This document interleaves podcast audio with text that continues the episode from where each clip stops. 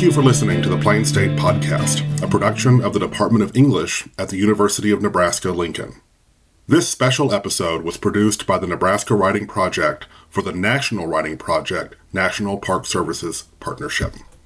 Welcome to Blending Place Based Education and C3WP in Rural Nebraska, a focus on civil discourse. This podcast is produced by the Nebraska Writing Project as part of the series on place based education for the National Writing Project National Park Service Partnership. I'm Dr. Robert Brooke. I'm director of the Nebraska Writing Project, and I'm very interested in talking today. Hi, I'm Melissa Legate. I am a secondary English teacher in Pierce, Nebraska, and I'm also a co director of the Nebraska Writing Project. Okay, we are here today to talk about a project that Melissa did up in her school in Pierce, Nebraska, uh, that actually became her master's thesis.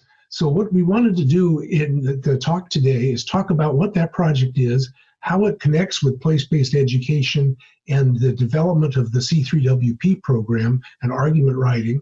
And then we'll have a, a couple sound bites to share from our students, and we'll talk about some of the wider uh, implications of that work. So, but I'm not sure everybody who's listening to us across the nation might know where Pierce, Nebraska is and uh, uh, what what Pierce, Nebraska is like. So, Melissa, do you want to talk a little bit about, give us some sense of what your community is? Absolutely.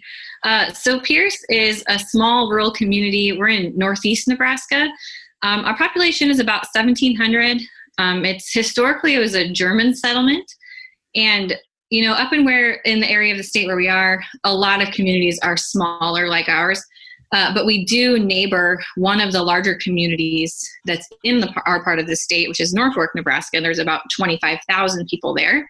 And so that city actually employs a number of people in Pierce. So a lot of our citizens are commuters um, that go work in Norfolk, but there's also a lot of locally owned businesses in town that employ a great number of people, but overall, I would say our community is mostly agricultural. A lot of people farm or have livestock, um, or they're involved in some other sector of agriculture. Um, our school is a 7 through 12 building, and we are the only public school in our district. Um, but in grades 7 through 12, we have about 300 students, so that comes out to about 50 or 60 students per grade.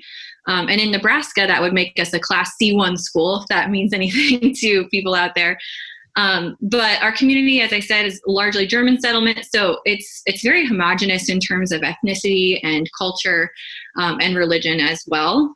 Uh, but it's just a really nice, wholesome community. I moved here after college graduation uh, to start my teaching career, and I have loved living here. Cool. And, and now, in your school building, how many English teachers are there? I am one of four from grades seven through 12. So, okay, one of four. And I think you also do the speech and drama. Do you have other commitments as well? Yeah. Oh yes. Um, for the first seven years of I'm, this is my eighth year teaching. For the first seven years, I was the yearbook and journalism advisor. So we did the newspaper and the annual, and then um, for the last seven years, I have been the speech coach as well. Okay, very cool. Well, um, one of the things we wanted to talk about today is how your project, which focused on civil civic discourse for your students, taps into place-based education and taps into the National Writing Project's community college uh, and career writing program that you were involved in also. We think that you are showcasing a blend between those programs that might appeal to listeners across the state. So I wanted to ask, um, why what you saw as the appeal for your students of what you're doing with the, the connections that you found from C3WP. Sure. Um, I took the C3WP training when I was working on my master's thesis as one of the Nebraska Writing Project's summer courses for teachers. And at that time, I was just so excited as I thought about how I would implement it in our classroom because one of the key principles of C3WP is considering multiple perspectives and you know making sure that one has all of the the facts and different viewpoints before arriving at a claim. And i feel like for students in general but um, maybe particularly students in my school that um, we often or they often kind of do it backwards where they they come up with the argument or the perspective that they want to argue for on a topic that they've been assigned and then they only look for sources that support them you know and kind of ignore everything else. And so in a community like pierce where students really are mainly exposed to viewpoints that are like theirs um, they were never forced to confront or interact with um, perspectives that might be different and so i just thought it was so wonderful to have a program that really engages students with all these different perspectives before they form their viewpoints and before they form their claims. Okay, and uh, remind me, but the C3WP program, uh, as we use it here in Nebraska, often works by by the development of what we think of as a text set or an interactive set of texts that uh, can you talk a little bit about how you you, you were thinking about that process Absolutely, yeah. With C3WP, um, students will engage with multiple texts around a certain issue. And those texts are not just like polar opposites of a spectrum regarding this issue. There's, you know, just like with most complicated things, there's a lot of facets to some of these argumentative concepts. And so uh, the principles behind a C3WP text set are that they look at lots of different nuanced perspectives surrounding an issue rather than like two sides of you know an argument and so when crafting a text set for these students um, that was one thing that was really emphasized by c3wp is making sure that this isn't just a you know a pro con argument. It's it's more than just two sides. There's a lot of different aspects to consider because most things are more complex than that. Okay, cool. I, this is so interesting because I think what we found here in Nebraska is that the text set idea really plugs into what we think about as place based education. When we do place based or place conscious education, we are moving students uh, into the community, engaging directly with community projects that are going on around them. And immediately, what they find themselves uh, in contact with is a variety of perspectives from the community members themselves, often about the issue that they are facing and going on with that. Um, uh, so, what we think that place based education and C3W play P blend relatively naturally to try to create uh, an idea of what we call in place based education an informed and active citizenry. I have uh, uh, on, on my desk, I have a an old copy of Rural Voices Place Based Education in the Teaching of Writing, which we produced here in Nebraska uh, back in uh, around 2000. And there's a little paragraph about the kind of citizen that we're hoping to develop through place based education, I think is really germane right here because it speaks to how it is the multiple perspectives of C3WP text sets might apply to real world community engagement that we've got. So here's a quote. It's a it's a paragraph long. Be forewarned about that. Here goes. Place-based education is aimed at a specific kind of citizenry. Place conscious citizens should be people who can live well in interdependence. That is, people who know enough about their natural and cultural region to fashion lives that enhance the communities located there. Place conscious citizens are locally active, engaged in community decision making for their region through their work, schools, local government, and civic organizations.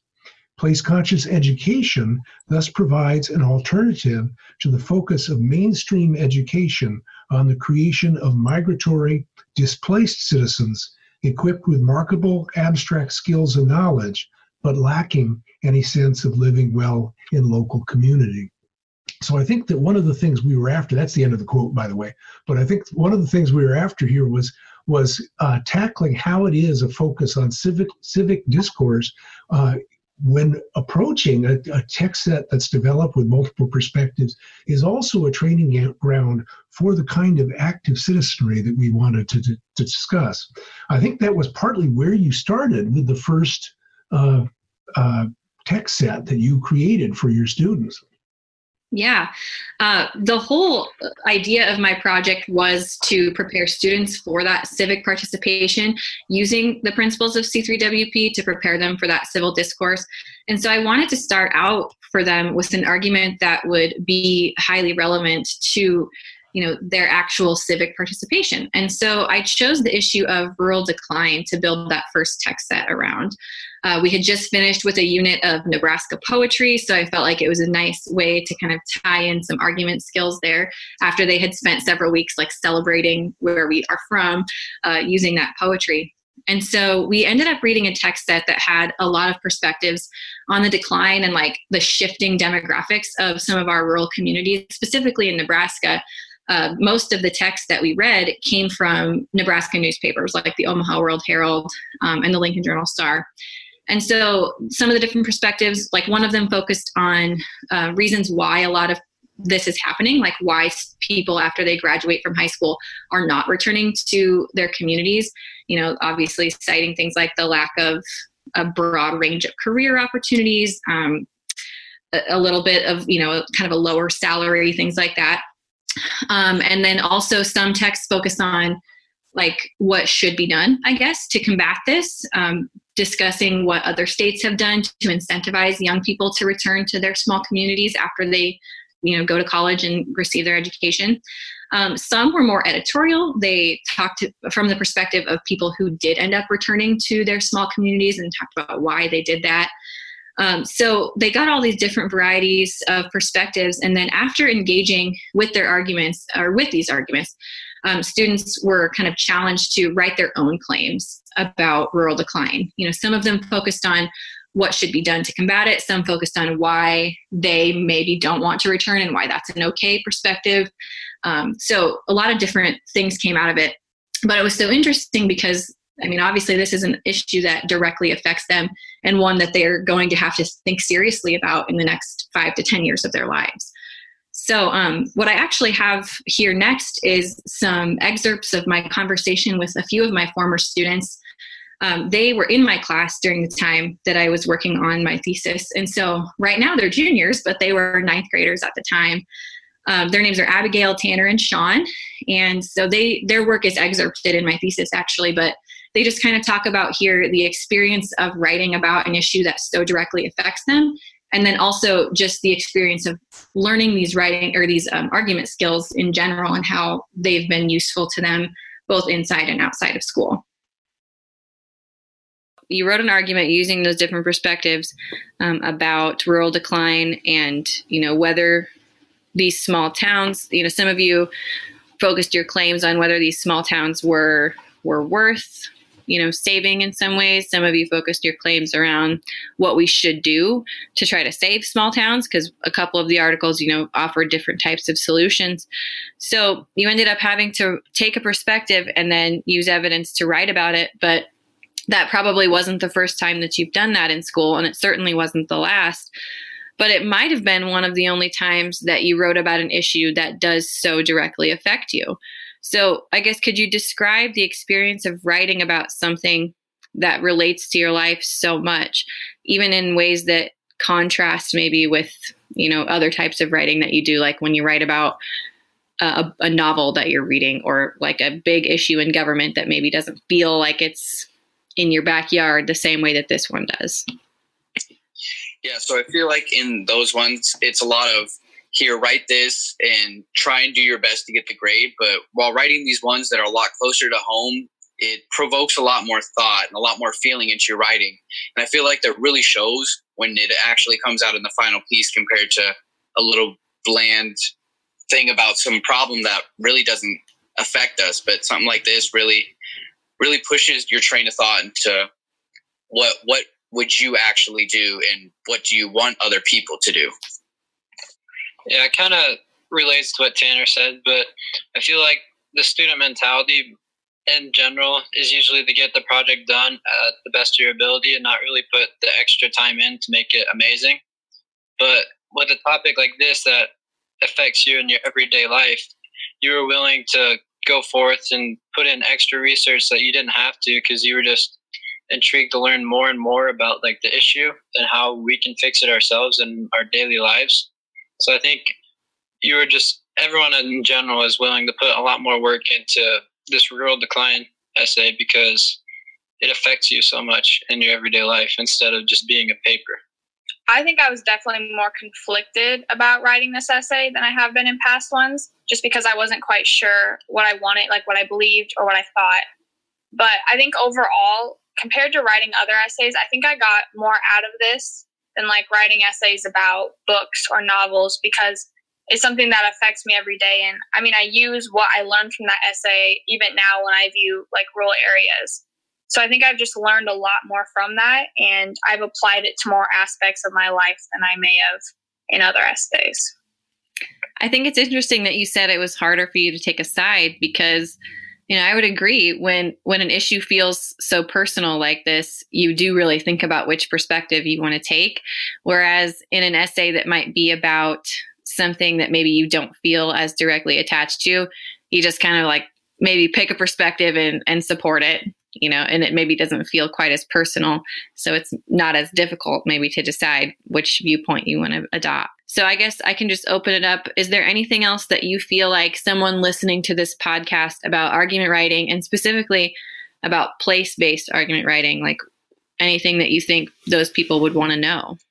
I would say before you like make an opinion, put your feelings aside, no matter even if you're biased right now, try your best to put them aside learn all the facts that you can, take everything into account, even if it hits you so personally, because you may be missing something.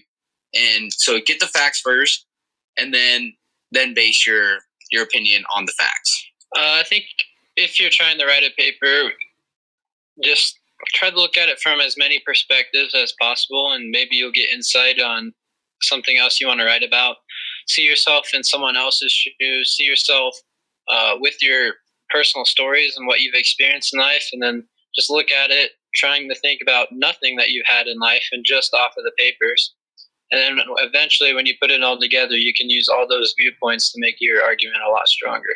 Along the lines of what Sean and Tanner said, just understanding others' viewpoints and understanding that while you may have an opinion, that doesn't mean other people don't have opinion, and their opinions can't be right too instead of just saying that they're wrong because they're not yours they can still be right. They just may have a different perspective and everyone has different things that make their viewpoints different to them. They may have different beliefs or they may have looked at different like research than you have. So just listening to their perspectives i think you can learn a lot about yourself and your argument. So just trying to be more understanding overall so having that conversation uh, three years after they took my class was just so exciting because I loved hearing uh, what they were able to take away and still be using. But I also loved that they were echoing the principles of place conscious education without even knowing it. You know, they talked so much about how writing this argument that was personally connected them connected to them uh, was just so much more meaningful even though it was more challenging um, that they felt they got a lot more out of that and they felt more attached to what they were writing. It felt more authentic. Um, I loved hearing that. And then, of course, the big takeaway of argument writing that they had about considering all the perspectives and all the facts before arriving at a claim. And I feel like that's something that I hope is useful to them in school, but also beyond. You know, that's the kind of citizenry that we want is one that's informed and considering everybody's viewpoints before they take their position. Thanks, Melissa. I, I, wanted to say too about this text set that you did at the secondary level with your students. Uh, a version of that same text set is something that I've developed for use with college juniors. And I found that uh, I've been using that text set for two, three semesters in a course called Writing the Uses of Literacy at the junior level. And I found that the students often explode that same, same way. Uh, the text that I've been using has Paul Gruchow's wonderful article, What We Teach Rural Children, a segment out of the Rural Brain Drain uh, from Carr and Kefalas's Hollowing Out the Middle, and a piece about personal migration coming back to the Midwest by Scott Sanders. It's called The Common Life and uh, then Deborah, Deborah Marquart's wonderful essay, "Things Best Seen in the Rearview Mirror," which is about uh, the North Dakota, going back to North Dakota for her father's funeral and seeing all the ways that her community is invested in the place, and she's uh, migrated off to, for some time. What I found with college junior, juniors here at Nebraska, they're coming from all over the state, places like Pierce, but also other communities in the place, and they are often use that text set to identify the complexity of the issues surrounding rural decline in the communities that they've emerged. One really quick story I might tell is about a young woman from Bennett, Nebraska, which is a small rural community, just a bedroom community for Lincoln. Uh, she's going into healthcare for her profession, but one of the things that stood out for her reading these things was thinking about how it was that doctors and nurses and uh, nurse practitioners as a group tend to migrate away from rural Nebraska into other areas of the state. And there's a chronic need for uh, uh, work uh, being done in the health services out there. And she began to, she worked, jumped from that to do her final project on how it was that healthcare providers might be enticed to go out to join rural Nebraska. And some folks she's going to be a dentist when she gets done. And so she was focusing on how to return to rural Bennett to become a dentist. I thought it was kind of interesting. So I think the, my point here is that uh, I think the kind of text set that you're doing that taps the geographical realities of the place where we live anyway, and I think places across the country, is, is a very powerful uh, pedagogical mechanism for getting folk jump started into thinking in really exciting ways that they're that they're doing here. Um, uh, but you now your project didn't end with this tech with the rural decline text set. You guys went on from there. Is that right?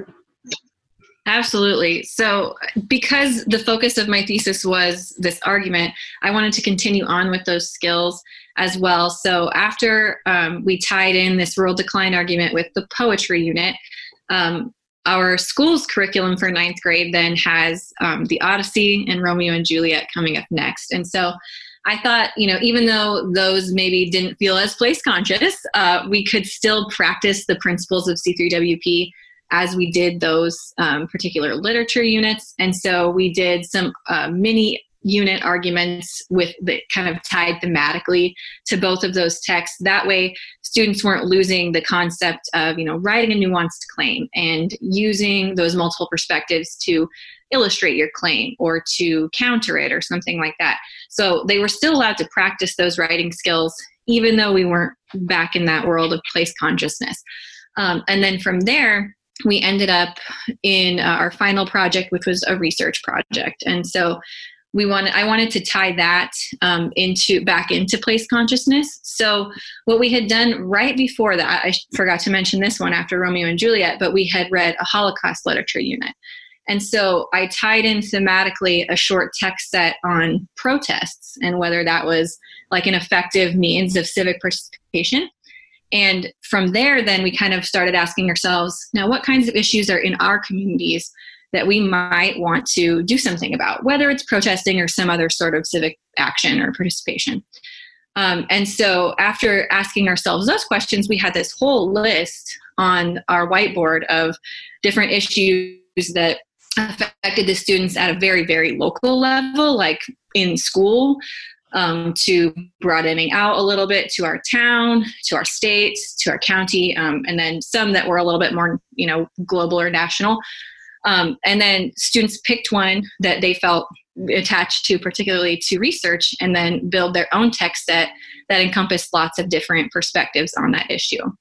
So, um, one that really stood out to me was a student named Dylan. He ended up writing his argument on um, our local rec- recreation area, uh, Willow Lake. So, we have a beautiful, uh, like, big giant lake that attracts a lot of people every year to boating and fishing and jet skiing and swimming and all of that great stuff. Um, and so every year, though, because we're in an agricultural community, we find that it gets these blue green algae blooms that get so um, like high that they're to that toxic level. And so they end up putting in a lot of restrictions on people like swimming in the lake. It ends up maybe harming some of the wildlife in the area. So um, Dylan is his uh, dad worked closely with people at Willow Lake and so and he's also a hunter you know so he's a very you know conservationist minded kid so this definitely stood out to him this issue so he did a lot of research he just looked up some general information on blue green algae and how it gets started because at the time he didn't know that it was because of fertilizer and like field runoff and stuff like that and so when he discovered that um, that really helped inform his perspective. And then one of my favorite pieces of research that he did was an interview with Willow Lake superintendent. So um, he actually sat down with him and got a lot of information about Willow itself and how much it brings into our community revenue wise. Um, what people in our local community have done about this or to try to combat this issue.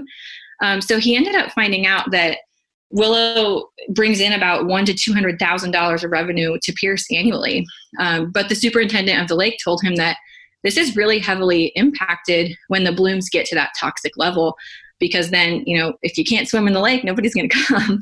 Um, so he ended up once he found out all of this information, he ended up making the argument that some solutions involving like keeping cattle out of creeks um, that feed willow and then encouraging farmers to do things like plant cover crops um, that would kind of lessen the field runoff should be put in place. And he found a lot of this information in his interview with that lake superintendent um, who had told him that the nebraska game and parks actually offers financial incentives to farmers sometimes to to keep the, their cattle out of the creeks and stuff like that.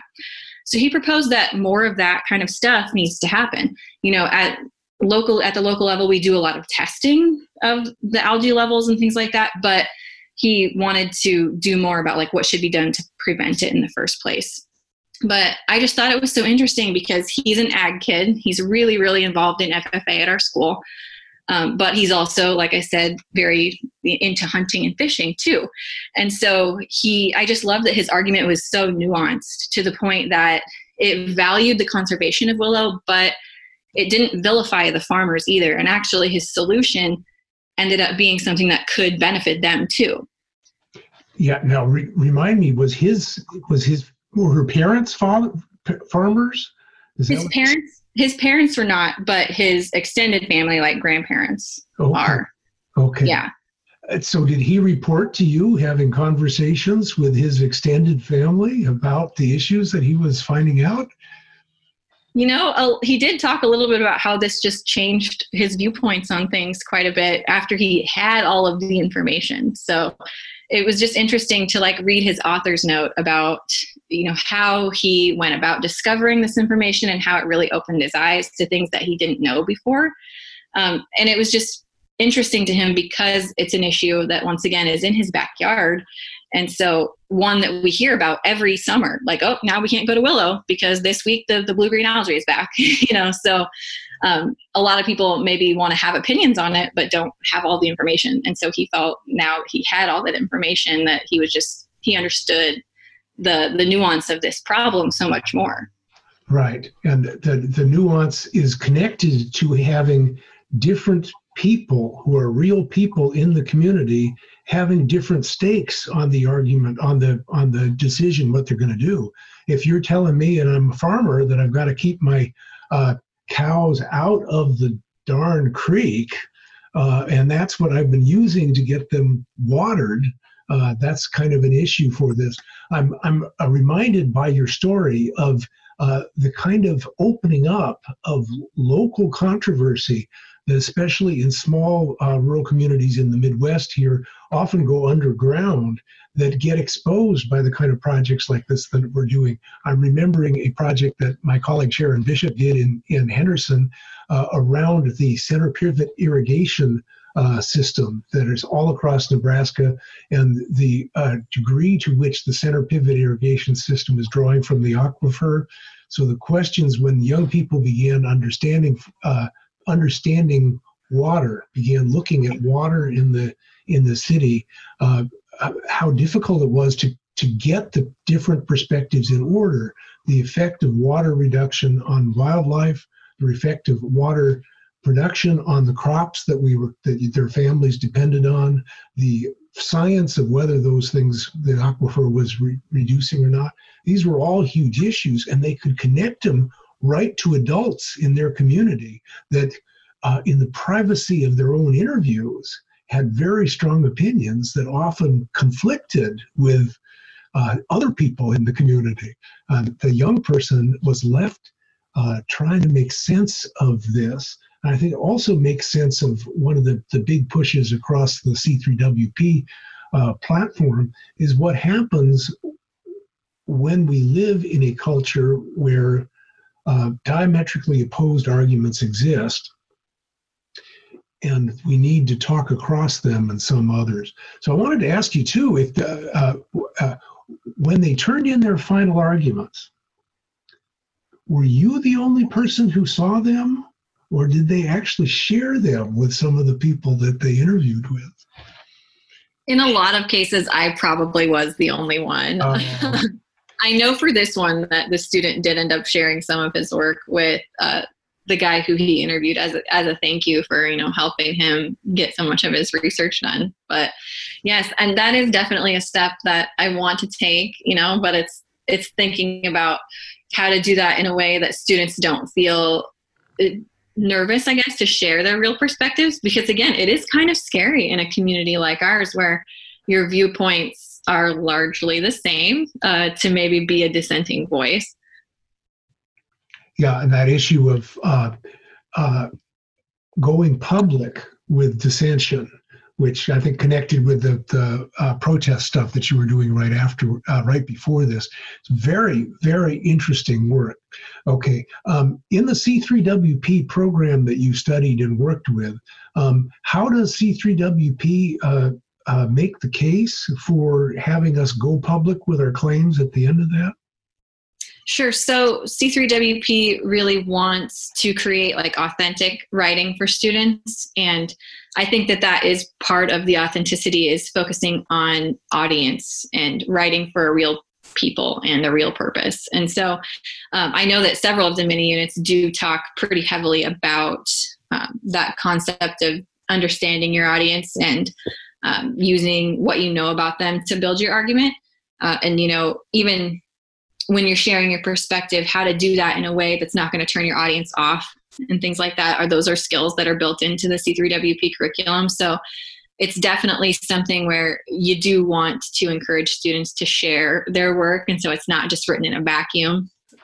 Thanks, Melissa, for that description. I'm interested in how uh, the work that your students did uh, who the audiences was for that, because because you're kind of talking about that through the C3WP program. Um, in your class, I'm not sure this this class they necessarily had the opportunity, except by individuals, to go out to connect with uh, adult audiences in the community. But I'm wondering about how you might imagine. Uh, uh, context that you could create in and around the school school itself that allows students to share their research projects with the uh, adult constituents that are part of what they're doing. Definitely. You know, as a teacher, it's just one of those, it's something that comes naturally to you that you're always thinking about how you could improve what you just did, you know. And as proud as I am of the work that the students did and what they gained from these projects, I've always known that, like, this is the weak point for me as a teacher. I need to uh, give them that authentic audience and have them practice that audience awareness and just how important that is. And so I think in future projects with them that are similar to this, what I would like to implement is this element where they have to imagine who their authentic audience would be and then as you know use the the awareness of their demographics as they write. And then from there you know once they've selected that audience because it is going to vary widely depending on what the student's project is then they would actually present their work in some way to their constituents. So like i had some students write about very um, microcosm type things that were just within the school. And so i'm thinking about their audience probably being like our administration or our school board depending on what type of uh, issue they wrote about. And so and the presentation of that might look different depending on their audience too you know like their administration is um, a, a, lot very busy. So it might be one of those things that they have to think about how they would condense their argument into a short presentation that would engage the principal uh, but also give him all the information that he needs. Same way if they presented to like the school board. Um, if the issue was a little bit more broad and affected local things you know i would like to see them think about how they could maybe craft their research paper as maybe an editorial that goes into the local paper or something that maybe appears on our school website because that's something that reaches a lot of parents and stakeholders in the community as well so that's definitely something that moving forward, um, I want to tweak with the project and add into it because I think that really adds some richness to it when you're thinking about who you're writing to and how that affects not just what you say, but how you say it. Yeah, those are cool things. I'm uh, as you're talking, I'm uh, thinking about uh, folk within the Nebraska Writing Project Network who are also doing place-based uh, programs like yours but maybe not with the C3WP material uh, in, input in it yet. Uh, just a quick two examples uh, of moving to a public audience that I think fits with some of these. I remember some years ago, uh, my colleague Sharon Bishop in Henderson School, uh, the year that school that Henderson was consolidating. Small rural schools have a hard time keeping alive. They often have to consolidate with the school next door. So Henderson Bradshaw was going to become a new school uh, district and the kids were, were worried about that. So the research project that the senior class took on at that, that year was to explore what happened historically in the city of Henderson the last time there was a school consolidation, which had been about 50 years ago when all the church schools became Henderson Public Schools. So they had about six different rural church schools out there. So her kids went out and interviewed all the adult elders that were still around from that period of time and gathered that information, found out uh, some horror stories about the families that weren't talking to each other after 50 years, um, and some other uh, really nice stories about the way things worked out. Um, and they brought that all, and she had the students at the very end do a presentation, PowerPoint, suits and ties, to the school board about what they found out and what the recommendations of the senior class of this year was for the coming coming uh, uh, thing. And that was a really authentic audience. And the neat thing about it was that Sharon and her students got a range of adult responses back to them that thanked them for their hard work and presentations on that. That same uh, connecting with thinking. I remembered uh, Kathy English for a, a, bunch of years when she was teaching in Aurora, which is another small town. It's a, a little bit bigger than Pierce, but it's uh, it's about mid-central Nebraska. Uh, also an agricultural city changing its demographics as it's getting uh, absorbed in by the Grand Island Metro network right now. Um, and she had her students do a several generations back interview about the livelihoods of the main breadwinner in the family, and then ended up choosing one of those uh, uh, people to do a video uh, uh presentation about that person's life. And of course, collectively, the the class was able to study what the changing demographics of employment was as this part of our country moved from what had largely been agricultural only to uh, now a lot of suburban uh, uh, bedroom community people going off to work in the other communities and coming back home. But again, when they were able to showcase those uh, profiles of the family elder to the uh, to the community, outpouring of love and affection from the community because here was something really, really happened that, that went on in some ways. So I'm interested in the ways that uh, the C3WP work that you're doing in Pierce might connect with the connection to uh, actual audiences in the communities that already exist. I don't know. Uh, those are some of the thoughts I had at this point. I think that's great. My wheels are already spinning, you know, as I'm thinking about, okay, uh, how am I going to do this next year? Because it really, it does add like an, even an extra level of engagement. As engaging as the students already find this project, like I can't imagine how much more um, invested they would feel in presenting a really quality product if they knew, you know, a real audience was going to see it, not just Mrs. Legate. Yeah, yeah. It's it's sort of exciting that extra out layer of audience that comes in. I think that's also part of uh, C3WP's push towards uh, making nuanced claims go visible into public and civic discourse where we need discourse which is not just shouting at each other but in fact engaging in nuanced thinking about that. Um, and i think the work that you're doing here is uh, uh, connected to with other folk in our network who are trying to develop um, place based uh, text sets around local issues. So, not just the ones that are part of the training program for C3WP, but allow out local issues.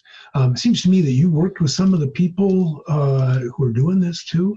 Yeah, absolutely. Um, the rural decline text set, particularly that was used in my class, was actually developed by a colleague, um, Adam Hubrig, when we were taking that initial course over the summer for where we learned the C3WP program, uh, because each of us developed some uh, some units that like we imagined we might use in our class, and that was one that he presented to us on. And as a rural educator, I was just like, oh yes, I have to use this because kids are going to really latch on to something like this that is just so important to their actual lives. And so I was really excited to be able to um, use the text that he had curated around this issue. And then, you know, of course, C3WP teaches those principles of how to create, you know, the nuance when you're making those text sets. So from his example and then the other training, I was able to feel a lot more confident going ahead in making other text sets that fit into my curriculum thematically. Yeah, um, Adam's a great example there. I'm thinking too of our colleagues at uh, Lincoln East High School who developed this semester is uh, we're recording this in the COVID-19 semester, um, and they developed a text set based around a variety of approaches to COVID-19 that, uh, as we all went on to online teaching, I think that would have been amazing and exciting for the students. Um, I've talked with Adam too, and he's experimenting with having his students uh, be shown what a text set is, and then on a civic issue in the community that they are potentially passionate about, to create for each other text sets that they think represent the variety of stakeholders that are uh, approaching whatever it is in the community. Now, Adam is a college teacher that teaches often sophomore college writing. I'm not sure whether that translates in, but I've been very excited about that kind of kind of process that we're we're going on. Okay, general people, I think uh, we're reaching the end of our time, and I wanted to sort of end this uh, podcast by pointing to uh, some of the work we've done. This podcast has largely been trying to articulate how it is that the C3WP text set argument based nuanced claim uh, approach fits intimately with place conscious education with the community engagement that we see that are going on. One of the place conscious principles that I find I come back to over and over again is that to do place conscious work, uh, we are asking young people to engage over and over again in celebration and critique of their local place to pick out what's really valuable about their experience there and all the, the people and uh, aspects of the local place that really make that place valuable and also what needs to be critiqued in the local place if their local community is going to survive and thrive into the generation that moves forward. It seems to me that the work we're doing with place based education and C3WP is a tool to have us join those two things together. And I'm really excited about the potential for that. So, um, thank you all for listening to this uh, podcast. And uh, I hope you've enjoyed listening to it as much as we have enjoyed putting it together. Uh, goodbye for now. This is Robert Brooke for the Writing Project signing off.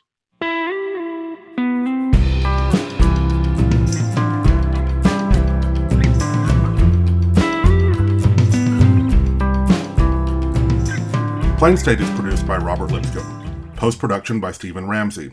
Music by Shadows on a River. On behalf of the Department of English at the University of Nebraska Lincoln, thank you for listening to the Plain State Podcast. Tagline forthcoming.